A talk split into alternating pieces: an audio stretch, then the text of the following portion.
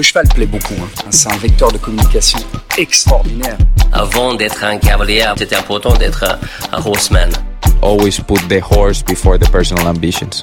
Vraiment un cheval incroyable. Voilà quelqu'un qui est champion olympique et qui n'est pas ordinaire. Sans remettre en question et peut se servir des défaites pour être meilleur après. Ce feeling, je l'ai eu directement avec Caleb. On fait du haut niveau, il y a le côté financier, c'est comme ça. Aller en compétition parce qu'il est bon, pas parce qu'il paye une table. Moi, je veux pas euh, courir mes chevaux pour l'argent. If you can do it in a way that doesn't take too much out of your horses. Quand on voit l'évolution en, en 10 ans de temps, euh, qu'est-ce que ça va être dans 10 ans? Pouvoir motiver les jeunes à aller au bout de leurs rêves? Forme de très très bons compétiteurs. Je ne vais pas dire que ça forme des hommes de chevaux. Pour moi, les bons moments, ils sont à venir. Aujourd'hui, réussir sa vie, c'est avoir la vie que l'on souhaite.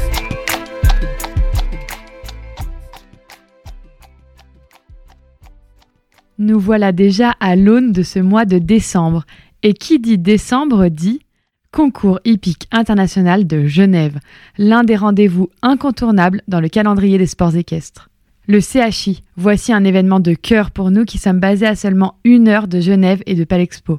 On ne compte plus les années où nous avons eu la chance d'assister au top 10 ou au Grand Prix Rolex, en rêvant secrètement d'avoir un jour un rôle à jouer au sein de cet événement magique. Alors quant au mois d'août dernier, Michel Sorgue nous a contactés pour collaborer à l'occasion de cette 61e édition du CHI, nous n'avons pas hésité très longtemps. Cette semaine, nous vous proposons de découvrir 9 épisodes hors série Focus Concours hippique international de Genève. Dans des épisodes au format interview, documentaire ou encore table ronde, nous aborderons des sujets variés, la relève, le top 10, l'attelage ou encore le cross indoor.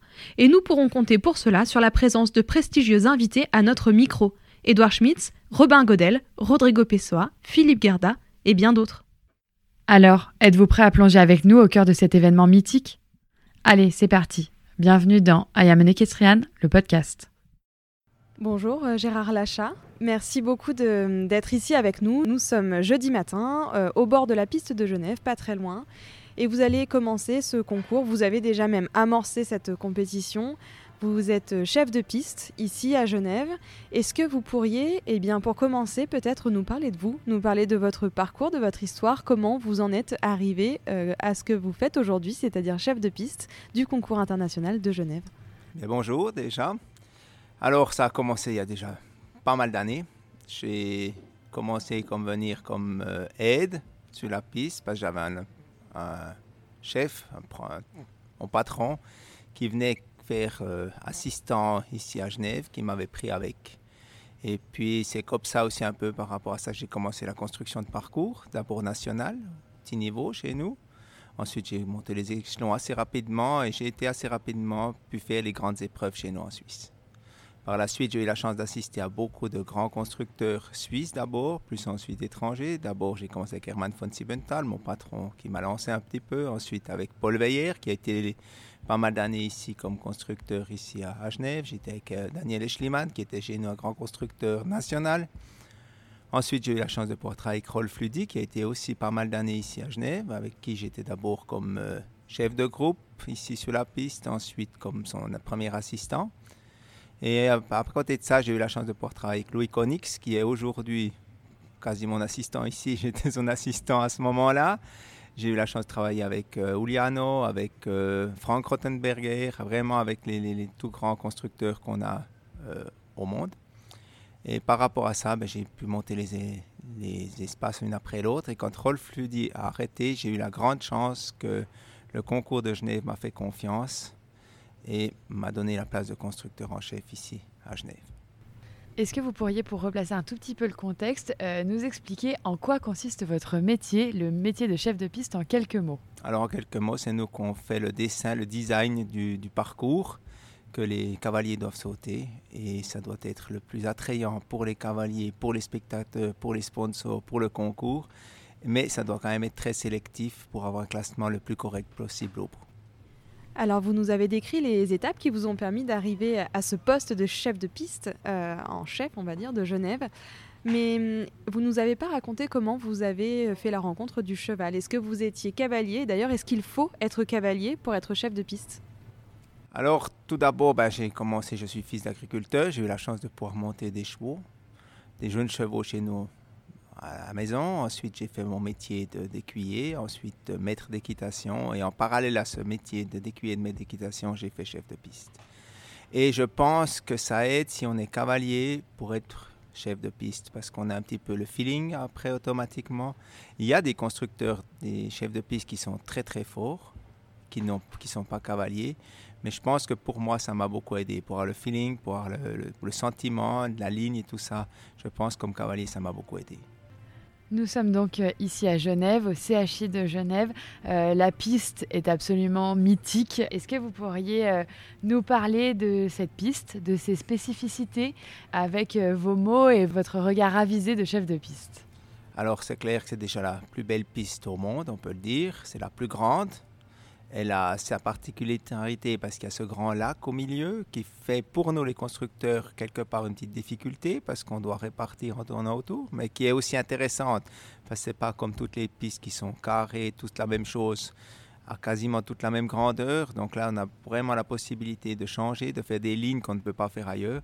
C'est vraiment, c'est presque, un, on peut dire presque un petit peu comme une piste euh, à l'extérieur.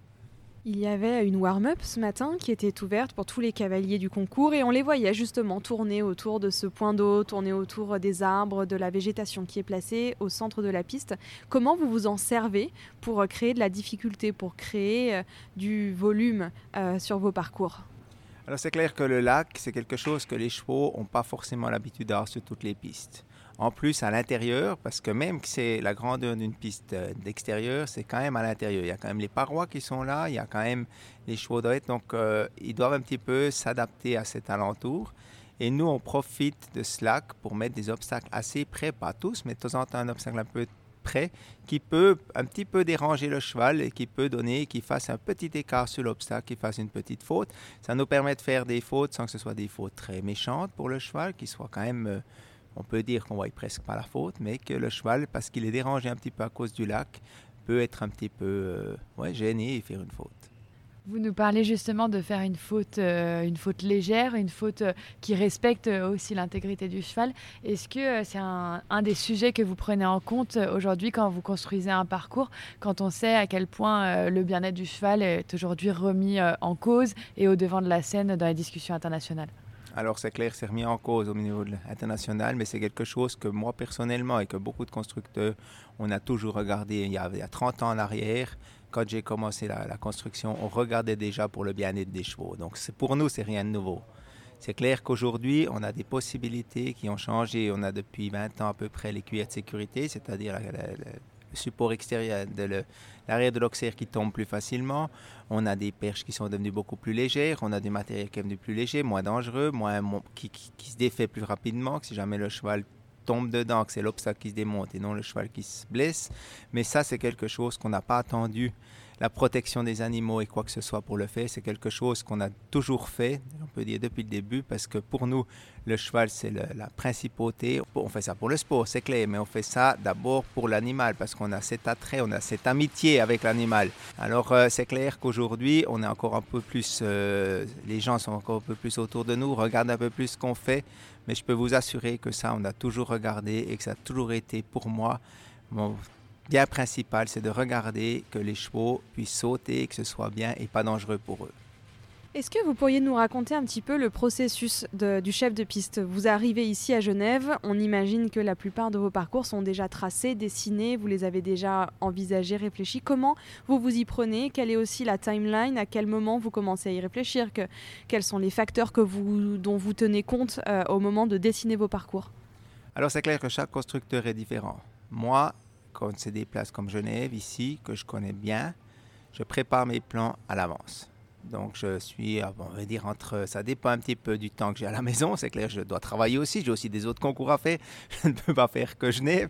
Mais c'est clair que, on veut dire, il y a trois semaines en arrière, j'ai commencé d'un petit peu étudier, d'un petit peu réfléchir. Il y a même des fois, c'est que, comme je suis cavalier, que je monte des jeunes chevaux, des fois quand je suis à cheval, que je réfléchis un petit peu d'un parcours. Puis quand je descends, j'ai une idée, puis j'essaie de la mettre euh, sur le papier. C'est quelque chose que je fais depuis longtemps. Donc après, je commence, la première chose que je fais, je regarde le, le, les propositions, donc l'avant-programme, et qui doit toujours coordonner avec le règlement de la fédération. Donc j'ai ces deux matières pour me dire voilà comment ce que, quelles épreuves je dois faire à Genève. Ensuite, par rapport à ça, ben, je commence souvent par le Grand Prix. Parce que pour moi, c'est l'épreuve importante, même que toutes les autres épreuves sont très importantes, ça c'est clair. Mais pour nous, c'est celle qui doit être le sommet de de la, compétition. Donc, je commence par celle-là, de faire une ligne, de faire un tracé, ensuite des distances et tout. Ensuite, je fais les autres épreuves importantes de la journée, comme par exemple ce soir le challenge Genève. Ah, mais ça, c'est après. Donc, je fais d'abord vraiment la grande de ce soir avec barrage. Et ensuite, quand j'ai fait les trois grandes, donc le top 10, la grande de ce soir et le, le Grand Prix, je fais l'épreuve qui se passera aujourd'hui, la première 140 et la deuxième 145, ensuite les U25. Parce que chaque épreuve est importante pour moi. Parce que chaque épreuve, ben, c'est des cavaliers, des chevaux qu'on doit, comme on a dit, on doit faire attention, tout. Mais on doit quand même essayer d'avoir un résultat qui soit le plus flagrant, le plus positif possible sur toutes les épreuves. Et ensuite, par rapport à ça, ben, une fois que j'ai tout fait ça, je viens ici à Genève. En général, ici, je connais déjà un petit peu le matériel. J'ai une grande équipe autour de moi. Et ça, c'est important. Un bon chef de piste n'est qu'un bon chef de piste s'il a une bonne équipe autour de lui. Ça, il faut souligner. Sans les aides qu'on a ici sur place, les bénévoles, les assistants, euh, les gens qui sont autour de moi. Louis Conix qui vient, qui aujourd'hui arrive, n'est encore pas là, mais qui est là, qui me supporte derrière, qui me dit écoute, là, c'est un petit peu trop difficile, un peu trop facile, regarde ça, corrige ça. Pour moi, c'est tout ça qui fait que on peut faire un bon parcours et un bon concours. C'est un tout.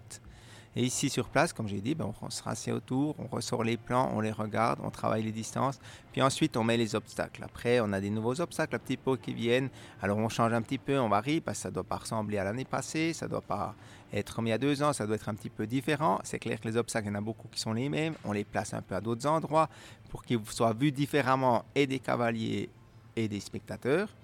Et puis bien sûr, on doit aussi regarder que le sponsor, que ce soit le sponsor principal, tous les autres sponsors et leurs obstacles sur place, qu'ils soient vus correctement, qu'ils soient jolis, qu'ils soient sautés correctement, parce que pour eux aussi c'est important. Sans ces sponsors et sans ces mécènes, on ne fait pas de concours de Genève non plus.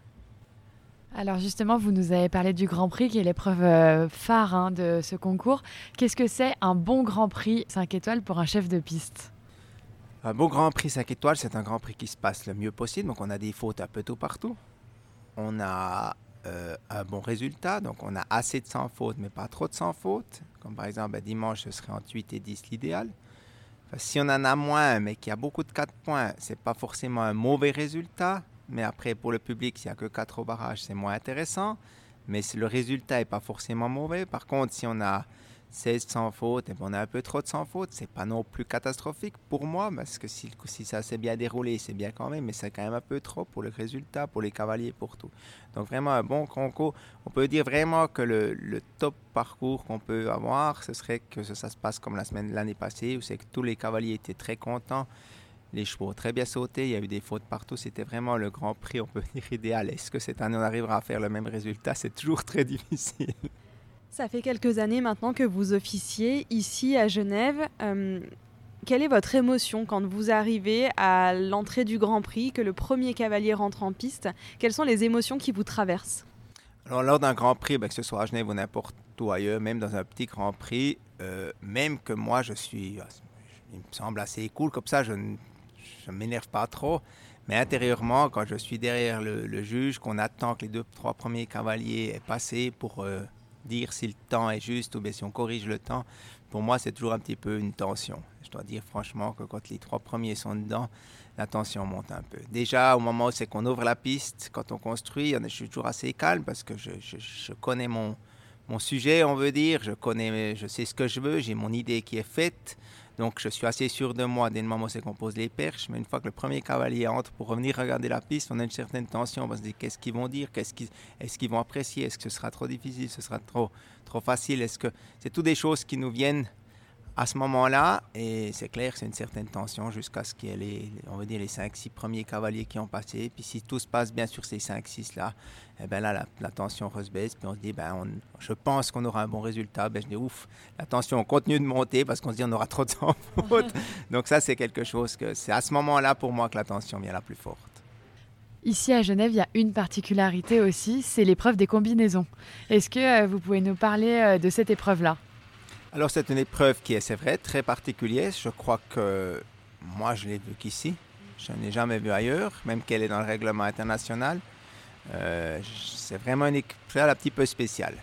C'est aussi un peu spécial à construire parce qu'il n'y a que des combinaisons, il n'y a que le numéro 1 qui est un obstacle individuel. Et ici à Genève, euh, on sait que l'organisateur aime bien qu'on ait un quadruple, alors qu'on ne doit pas forcément l'avoir, mais comme la place s'y prête et puis qu'on a le matériel qui est, qui est parfait pour ça, euh, donc euh, on peut vraiment faire ce quadruple et je pense que c'est quelque chose qui est intéressant. C'est une épreuve qui est intéressante pour les gens parce que c'est une fois une autre épreuve et il ne faut pas oublier que notre sport doit rester un petit peu quelque chose d'attrayant pour tout le monde et que le 80% des gens qui viennent ici au concours, ils connaissent pas forcément beaucoup notre sport. Alors c'est une autre, c'est une autre épreuve qu'un barème c'est que c'est toujours un petit peu la même chose. Il y a 64 commerçants qui passent le même tracé, ça se passe toujours la même chose. Une épreuve avec barrage, eh ben. Là c'est un petit peu spécial. Et je pense que c'est bien d'avoir de temps en temps des épreuves comme ça pour essayer de rendre notre sport le plus attrayant possible. Et je pense, et pour le cheval, c'est pas plus compliqué qu'un Grand Prix parce qu'il n'y a pas plus d'efforts qu'un Grand Prix, il y a même moins d'efforts que, le Grand Prix de dimanche, par exemple, pour le cheval. Et c'est quelque chose qui est, euh, si on veut, il y a chaque fois une distance à trouver pour l'entrée de la combinaison. Après, les, autres distances, elles viennent. C'est pas comme un parcours avec 12 obstacles. Il y a six distances à trouver pour le cavalier. Donc, c'est un petit peu, c'est pas vraiment pour le cheval. C'est vraiment pas plus compliqué. C'est moins compliqué que ce qu'on peut croire parce qu'il y a beaucoup, on voit ces chevaux qui sautent chaque fois une combinaison. Mais je pense pour le cheval, c'est pas plus délicat qu'une autre épreuve et c'est attrayant pour le public. Vous nous le disiez tout à l'heure, ça fait maintenant quelques années quand même que vous euh, évoluez sur la piste, que vous étiez assistant au départ et puis maintenant chef de piste. Quelle est l'évolution que vous avez pu observer, vous, dans le sport, dans le saut d'obstacle alors, il y a une grande évolution. Il y a une grande évolution dans toutes les parties, on va dire. Dans la construction, c'est clair. On a, on est, comme je vous l'ai dit avant, on a eu des, matériels de sécurité, du matériel plus léger. On a utilisé des perches moins larges, moins grandes, des moins fronts d'obstacles. On a, on a commencé de jouer beaucoup plus avec les couleurs, ces choses-là. Il y a l'élevage qui a énormément changé. C'est que les chevaux sont venus beaucoup plus délicats, beaucoup plus sensibles, c'est-à-dire qu'ils sont moins, froids, comme on parle dans le jargon. Ils sont venus beaucoup plus près du sang, ils ont beaucoup plus. Ils sont pas moins bons ou, meilleurs qu'avant, mais ils sont différents. Ils sont venus beaucoup moins de, force et de délicatesse. Avant, on a sauté un parcours qui faisait, euh, quand on regarde, comme il y a eu à Mexico en 64, c'était des obstacles de 2 mètres de la arche sur 1 mètre 80 de haut. C'était, mais il y avait 6-7 oxaires, c'est tout. Mais là, il devait sauter très très haut et très large. Aujourd'hui, on saute peut-être un peu moins haut, mais beaucoup plus technique, beaucoup plus délicat. Et l'élevage a fait ça, parce qu'on a des chevaux qui sont venus beaucoup plus réceptifs beaucoup plus. Ensuite, il y a l'équitation qui a beaucoup changé. Avant, ben, c'était quelques cavaliers qui avaient la possibilité d'avoir un petit peu des leçons, un petit peu travailler, avoir un entraîneur.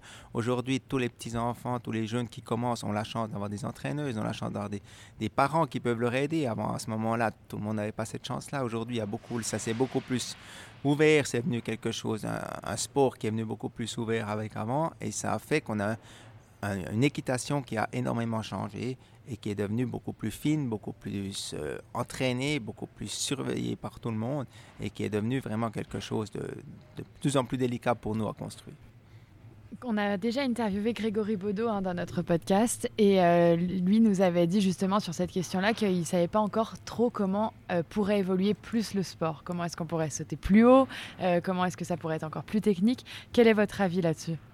Alors c'est vrai que je suis un petit peu de l'avis de Grégory, c'est quelque chose qu'on ne sait pas jusqu'où ça veut aller, parce que l'élevage, à un moment donné, ben, on ne va pas faire des chevaux qui sauteront beaucoup plus haut, beaucoup plus large par la suite. On fera des athlètes qui seront toujours euh, bien entraînés, mais aujourd'hui ils sont quand même toujours bien entraînés. Après, dans notre manière de construire, c'est clair qu'on pourra, on vient un petit peu, on essaie de devenir un petit peu plus délicat dans les distances et ces choses-là, mais à un moment donné, ça s'arrête aussi, et la hauteur va s'arrêter. Donc je ne sais pas jusqu'à quel point on peut arriver. C'est vrai que je suis un petit peu comme Grégory, je ne sais pas où on va. Il y a un cavalier qui a fait notamment se gratter la tête à Grégory euh, dernièrement, c'est Julien Epaillard à Lyon qui a absolument déjoué tous les plans de Grégory Vaudot. Aujourd'hui, c'est vraiment un cavalier qui est extrêmement performant et en plus qui est l'un des plus rapides du monde. Alors comment est-ce qu'on fait aujourd'hui pour, euh, pour euh, compliquer encore la chose au niveau du temps quand on a un cavalier comme ça qui est aussi rapide? Alors c'est clair que c'est fabuleux ce, qu'il a, ce qui se passe en ce moment pour lui chapeau pour lui, c'est vraiment top ce qu'il fait. Mais je crois que ça, ce genre de cavalier, on a toujours eu. Il y a une, période dans leur vie où c'est qu'ils ont beaucoup de chance, que tout leur réussit. Tant mieux pour eux. Ils ont tout qui, qui, qui va autour d'eux. Et les chevaux vont bien, l'élevage, tout, tout ce qui va autour d'eux fonctionne bien et ils sont numéro un. C'est pas pour rien qu'ils sont numéro un. Mais ça, on a eu avec Steve Gerda, qui a été longtemps numéro un. Ou c'est qu'il a eu sa période, c'est que lui, peut-être qu'il n'a pas eu la chance de gagner trois grands prix de suite euh, à, Lyon comme ça, mais il a quand même gagné l'année passée les deux grands grands prix de, de, Bâle. Enfin, il y a trois ans maintenant, parce qu'il y a eu deux ans à cause du Covid, mais la dernière fois, il a gagné deux grands prix de suite. J'entends, il avait aussi sa période, Steve, euh, beaucoup de choses lui réussissaient. Après, on a eu maintenant Martin Fuchs chez nous, qui a aussi eu sa période où c'est vraiment tout lui réussissait. Je pense que c'est un petit peu un cycle, et puis pour le moment, ben, tant mieux pour Julien et j'espère que ça lui reste le plus longtemps possible. Mais je pense que d'ici peu, ce sera lui le numéro un mondial et mérité. Et il va y rester certainement quelques temps parce que pour le moment, tout lui réussit. Mais ça, ça peut changer. Il peut se passer quelque chose. Un cheval peut se blesser. Euh, et on, dit souvent, le succès amène le succès. Donc c'est un petit peu un tout. Il se. Il, est, il est bien.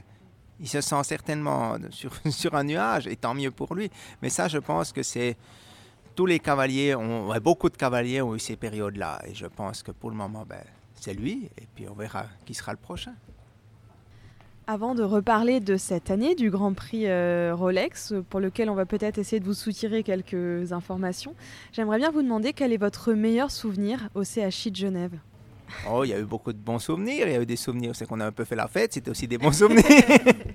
il y a, mais il y a, de, il y a à Genève, j'ai souvent des bons souvenirs, c'est vrai. C'est vrai que pour moi, quand il y a un Grand Prix se passe bien, c'est chaque fois quelque chose de bien. Bon, et alors, est-ce que vous avez euh, deux, trois infos à nous donner sur euh, ce Grand Prix euh, dominical? Alors, la première info que je peux quand même vous donner, que ce n'est pas une cachette, c'est-à-dire que je vais mettre certainement le double bidet qu'on met au bord de la rivière, on va le mettre à un autre endroit, donc à l'autre, à l'opposé de l'année passée quasiment, et plutôt que de le mettre sur une, on va le, euh, sur deux foulées, on va essayer de le mettre sur une foulée. Ce sera certainement un petit peu plus délicat. On va voir dans l'épreuve de combinaison comme ça saute, mais je pense que ce sera un petit peu différent, mais je pense pas que ce soit beaucoup plus difficile que deux foulées. Le reste, je pense que c'est mon tracé, vous le verrez On dimanche. Le dimanche. Et alors une dernière question, Sophie Motu, que vous pourrez écouter dans un autre épisode, nous confiait que pour elle, Genève, c'était une grande famille, que s'il y avait un mot à retenir, ce serait évidemment le sport, la passion, c'est sûr, mais aussi l'amitié. Est-ce qu'il y a des mots aussi qui vous viennent à l'esprit en pensant à ce concours international de Genève? Alors oui, effectivement, c'est une grande amitié. C'est aussi, je dois dire, remercier. Moi, je remercie le concours de Genève, Alban Poudré, en premier, Sophie Motu aussi, qui m'ont donné la possibilité de, de, de, de faire ce, ce, job ici à Genève, qui est un concours que j'ai toujours apprécié, que j'aime toujours. Et je pense que sans ces, ces organisateurs qui m'ont donné la possibilité, de, qui m'ont fait confiance pour faire Genève, après, ça m'a donné des ouvertures aussi pour la suite dans mon métier. Merci beaucoup Gérard Lachat et on vous souhaite un très très bon euh, concours ici à Genève. Merci à vous aussi.